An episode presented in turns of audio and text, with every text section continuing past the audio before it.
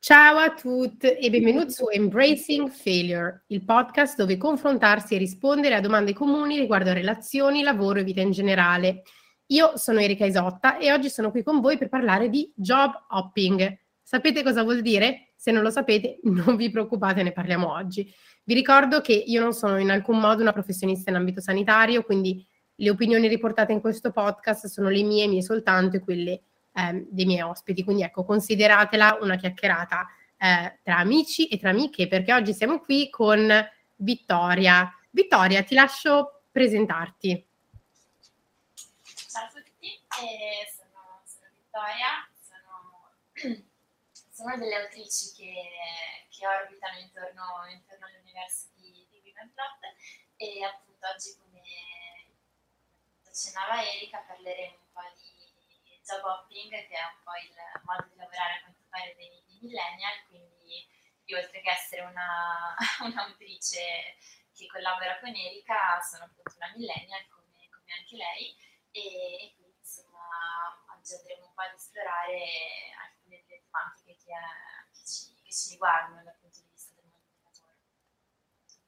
Infatti, appunto, se andiamo un po' a riflettere, tutte le persone, diciamo, tra la fascia eh, diciamo 25 e over, quindi appunto andiamo proprio nei millennial, sono nella fase diciamo lavorativa o inizio lavoro, magari chi come noi lavora già da un paio d'anni, io lavoro da 5-6 anni adesso, eh, e l'idea è, c'è questo fenomeno del job hopping che è estremamente diffuso, però se tu dovessi dare una definizione a job hopping per spiegarlo a qualcuno che non ne sa niente, come lo definiresti? Allora, il job hopping è sicuramente figlio no, questa società un po' liquida in cui siamo tutti quanti immersi, che si è un attimo solidificata forse era con il Covid, ma che, che sostanzialmente caratterizza per, per, una generale fluidità un po' in tanti aspetti della vita. E in particolare abbiamo questo job hopping che letteralmente è un po' il saltare da un lavoro all'altro.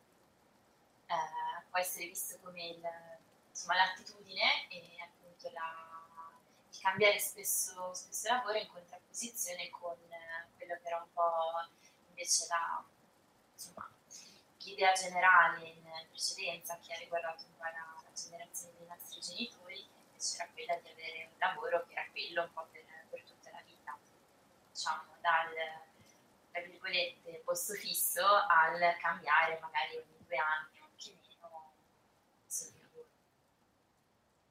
Esatto, io ho un pochino la stessa definizione. Um, l'idea del job hopping è una cosa di cui non mi ero neanche veramente resa conto, ma è una di quelle parole che poi quando ti dicono e ti spiegano, comunque quando ti rendi conto di cosa voglia dire, dici, caspita, è vero che effettivamente fotografa bene un'intera generazione, perché se guardo effettivamente a eh, me, le mie amiche, le persone intorno a me, ehm, conosco poche persone che sono state con la stessa azienda per dire da quando hanno finito l'università fino, fino ad oggi. Eh, ovviamente bisogna anche guardare poi appunto la fascia d'età, eh, magari una persona nata negli anni 80 eh, ha cambiato più lavori di una nata negli anni 90, per esempio. Eh, però sicuramente c'è, questo fenomeno è vero, quando guardiamo le persone hanno diverse aziende sul loro curriculum e questo diventa anche una preoccupazione a volte perché c'è come può essere percepito eh, al di fuori, quindi quanto tempo è accettabile che io resti, o prima che io cambi, eh, eccetera, eccetera. E soprattutto è qualcosa di molto diverso da quello che facevano le generazioni precedenti. Eh, basti pensare appunto baby boomer, generazione X, eccetera, erano onorati di avere un lavoro a vita. Eh, basti pensare a, io penso ai miei genitori, fanno, hanno fatto lo stesso lavoro per tutta la loro vita, eh, ma come tanti anche genitori eh, dei miei amici e delle mie amiche, e effettivamente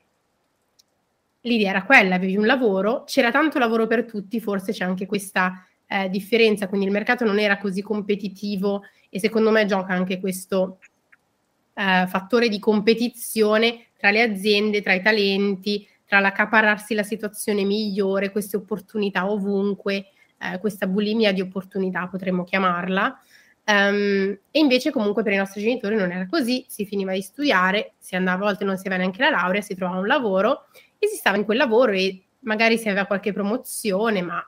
eh, ogni 5-6 anni, insomma non è che era come adesso che se non scatta la promozione al dodicesimo mese siamo tutti pronti a lasciare, cercare um, un nuovo lavoro, almeno nella tech funziona, um, funziona così. Eh, e secondo me la cosa che era diversa per i nostri genitori è che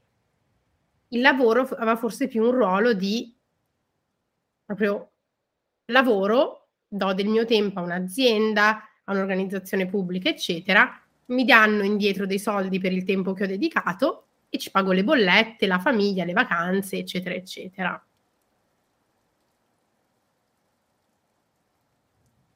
Sì, sicuramente è cambiato in questo senso, nel senso che comunque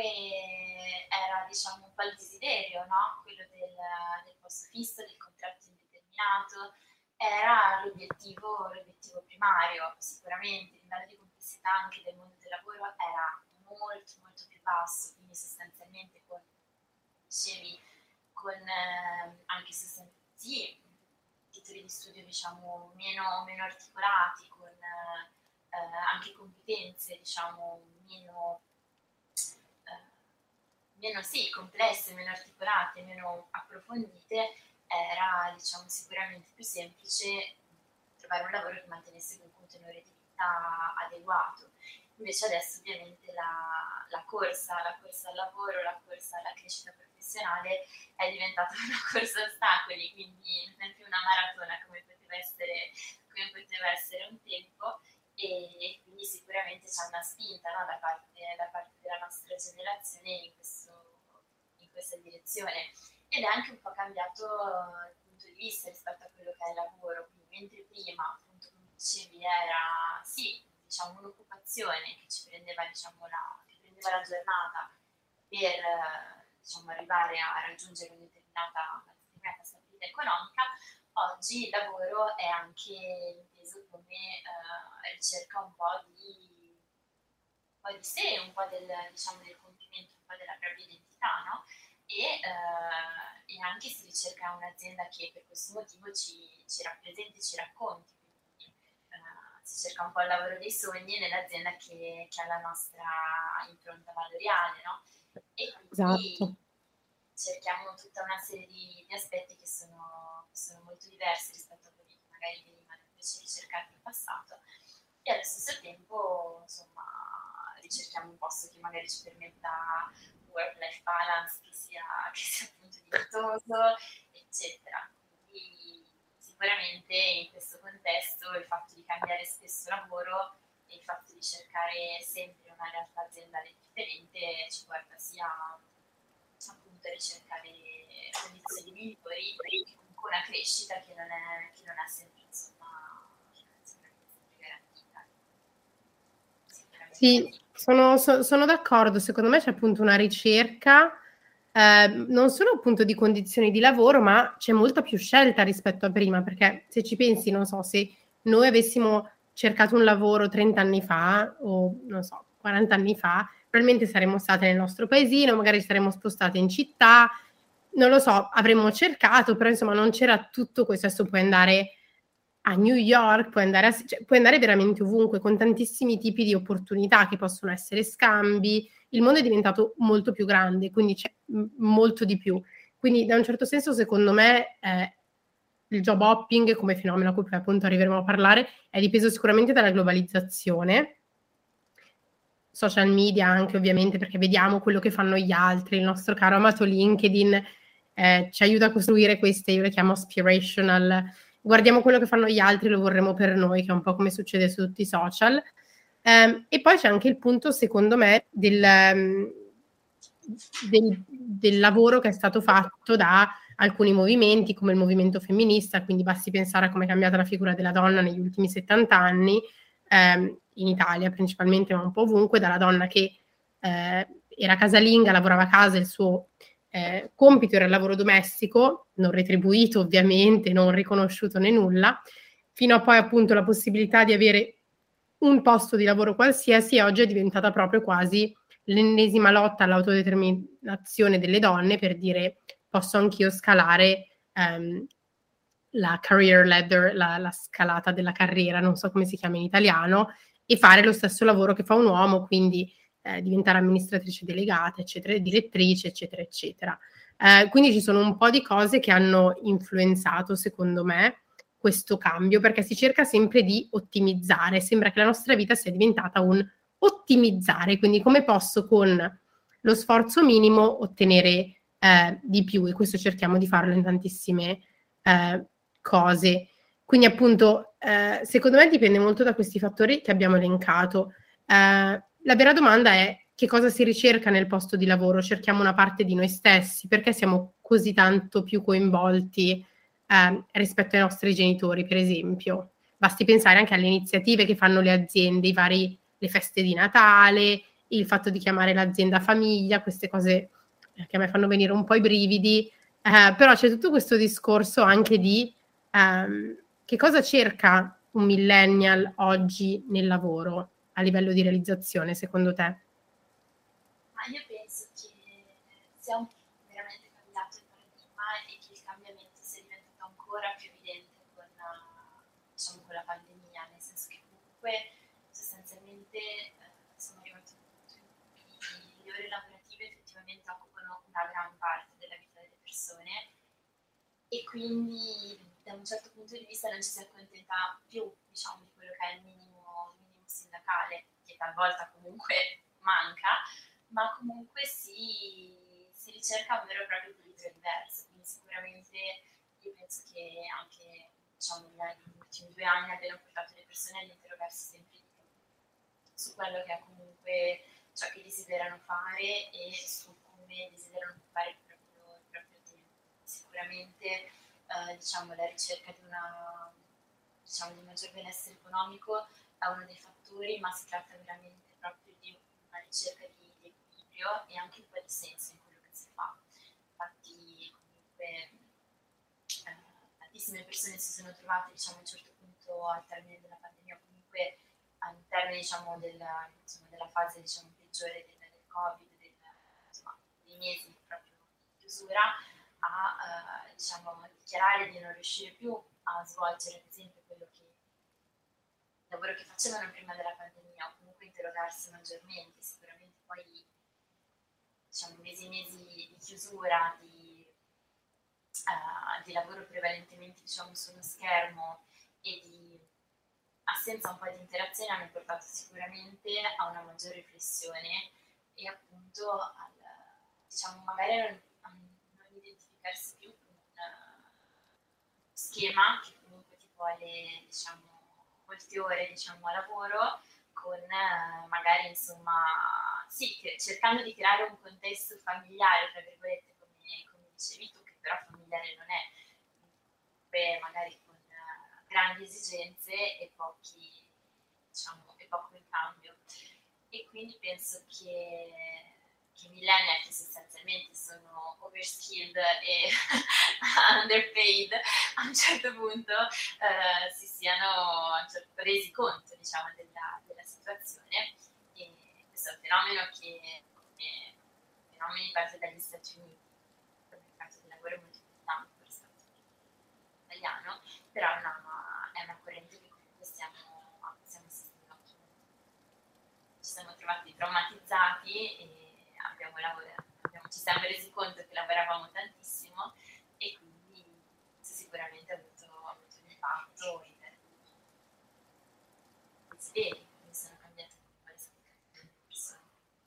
Ma la mia domanda allora sorge spontanea ed è quando il job hopping secondo te è necessario e quando invece è problematico? Perché magari può anche diventare una ricerca estenuante, una ricerca senza fine, eh, di, di, qualcosa che davvero c'è, eh, c'è un problema forse appunto nel modo in cui percepiamo il, il lavoro e la realizzazione di noi stessi. Quindi secondo te quali sono i casi in cui è necessario? Perché io trovo che se siamo arrivati qui e se è una cosa che è un movimento, perché tocca la vita di tutti e tutte effettivamente, ehm, c'è qualcosa in più alla fine eh, del semplice ai ah, millennial, avocado toast, eh, appartamenti, in affitto, non si acquista e job hopping, cioè c'è un po' di più di questo. Certo, c'è assolutamente più, più di questo, nel senso che comunque ci siamo arrivati perché è aumentata la complessità ed è aumentata, come dicevamo appunto, eh, la liquidità della società in generale. Ci siamo arrivati perché comunque siamo, siamo comunque la, generazione più istruita rispetto a tutto quello che, che abbiamo avuto diciamo, prima di noi, e siamo quella però che comunque per male tra crisi economiche e pandemie ha sicuramente avuto la, la vita più difficile dal punto di vista lavorativo, quindi sostanzialmente è chiaro ed è innegabile che diciamo, il percorso lavorativo del millennial sia molto più incidentato, complesso e articolato di quanto, quanto non sia stato in passato quello delle generazioni precedenti. Sicuramente, eh, diciamo, oltre all'avocado toast c'è sicuramente tutto un tema di, di complessità, c'è un tema di competenze e c'è un tema anche di eh, consapevolezza che sicuramente è aumentato in questo periodo. Quindi da un lato eh, diciamo, c'è la tendenza diciamo, a rendersi conto, uh, a dare magari un diverso valore, un diverso peso alle cose e um, questo sicuramente incide quando, quando dopo il, il job hopping diventa, diventa diciamo, troppo, troppo spinto quanto invece bisognerebbe fermarsi, questo è uno, uno dei, grandi, dei grandi interrogativi, nel senso che comunque um, è chiaro che questa ricerca non deve essere spasmodica. Dicono gli esperti, no? come, si dice, che diciamo circa un anno barra due sia, sia il minimo no? da, da tenere all'interno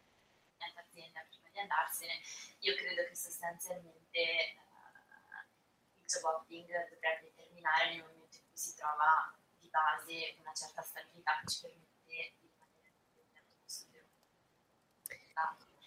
e, e chiaramente qual è la difficoltà? Il fatto che sicuramente la nostra generazione è fondata sul lavoro, nel senso che comunque il lavoro è veramente parte determinante della, della nostra generazione, quindi sicuramente eh, l'instabilità in tutti gli aspetti della, della vita del individuo non, non aiuta sicuramente a trovare una stabilità. Ma secondo me questa stabilità questa stabilità va trovata anche al di fuori del lavoro. Quindi non so se perché c'è così tanta instabilità, eh, se pensiamo anche come sono cambiate le relazioni, ehm, la vita privata in generale, appunto, sempre questa cosa anche del, paradossalmente, eh, dell'affitto che nominavo prima, comporta un fattore di instabilità, se vogliamo, eccetera. Quindi il modo di vivere che hanno i millennial, due anni di qui, due anni di là, mi sposto, ehm, c'è una parte di incertezza, quindi forse secondo me nel lavoro vengono proiettate delle, ehm, delle richieste, diciamo, eh, non scritte di stabilità e sicurezza che magari non arrivano da altre parti. Eh, però a un certo punto il lavoro dei sogni esiste, non esiste. Io vorrei portare la mia esperienza perché allora, quando lavoravo a Dublino eh, ho lavorato in LinkedIn per quasi due anni e quando ero lì in un'azienda fantastica che si occupava della salute mentale delle persone, pagata bene comunque rispetto all'Italia, normale per l'Irlanda, però bene rispetto all'Italia. Um, stavo bene, il lavoro mi piaceva, cli- eh, clienti fantastici, comunque perché io lavoro come commerciale, ma anche eh, le persone con cui lavoravo, colleghi stupendi. E eh, mi sono trovata a dire faccio delle, dei colloqui perché ci sono aziende che pagano di più, hanno più benefit e mi danno di più. E sono entrata poi, tra l'altro, in un'esperienza lavorativa che è stata la peggiore della mia vita dopo questa, ehm, perché sono finita in un'azienda dove non mi trovavo bene con la cultura, dove sì pagavano di più ma stavo molto peggio e dove ho avuto un burnout alla fine. Quindi alla fine questa ricerca può anche essere, e io mi ricordo ero terrorizzata quando poi me ne sono andata da questa azienda dopo otto mesi, perché comunque non sono riuscita a stare di più, a dire cosa mi chiederanno, le persone mi chiederanno perché me ne sono andata così presto, e perché ho fatto questo cambio. Eh, avevo l'ansia di dire nella prossima azienda dovrò restare almeno uno o due anni per dimostrare che comunque non sono io la, sai, eh, la pazza che fa job hopping e cambia, perché ci sono tantissime persone, cioè ogni volta che sono su LinkedIn è una cosa che poi crea dei bias anche, perché andiamo a vedere, ma questa persona ha cambiato due o tre aziende nel giro degli ultimi anni ed è una cosa su cui facciamo, su cui ci riflettiamo. Quindi c'è questo discorso che è molto interessante, ehm, che secondo me appunto mettiamo tantissima pressione sul lavoro nel cercare la situazione ottimale e perfetta, quando secondo me dovremmo avere un paio di, un po' come in una relazione, dovremmo avere, dire ok, siamo, siamo allineati sui valori principali, che possono anche essere voglio essere pagato un tot, voglio avere tot giorni di vacanze, voglio che il mio lavoro finisca alle 6 di pomeriggio, che quando finisco è finito davvero, non me lo porto dietro, per esempio. Per qualcun altro può essere voglio un lavoro che mi spezzo la schiena, ma sono promosso in 12 mesi. Ognuno ha il proprio, eh, secondo me, un pochino il proprio modo. La vera domanda è, abbiamo visto un po' che cosa significa quindi il job hopping per i talenti, però che cosa comporta questo per le aziende, secondo te, che oggi si interfacciano a cercare di assumere? Perché comunque i millennial adesso eh, costituiscono, mi sembra, no, non so se il 70 o l'80% della forza lavorativa, quindi diciamo che è la, la, maggior parte comunque. Quindi cosa comporta questo secondo te per le aziende eh, e, e che, che difficoltà ci sono?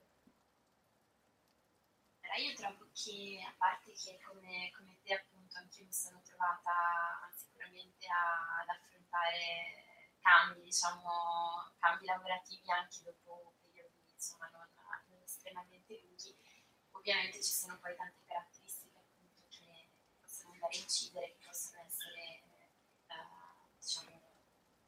diciamo, caratteristiche dal punto di vista contrattuale, piuttosto che comunque oltre ci sono tanti aspetti che possono andare ad, incidere su appunto la, la decisione di una persona di cambiare lavoro lato abbiamo sicuramente la ricerca magari di qualcosa in più, che può essere in più per tanti aspetti, può essere diciamo un trattamento dal punto di vista salariale, ma anche a livello contrattuale, piuttosto che orari di lavoro rispettati. Quindi ci sono sicuramente tanti aspetti che vanno a incidere sulla decisione poi di una persona di, uh, di, cambiare, di cambiare, lavoro. Dal punto di vista diciamo, dell'azienda, io penso che da un lato ci sia stato cambiamento, nel senso che negli ultimi anni è diventato un po' più, eh, il termine normale, eh, cambiare, cambiare, lavoro spesso, quindi penso che le risorse umane del 2021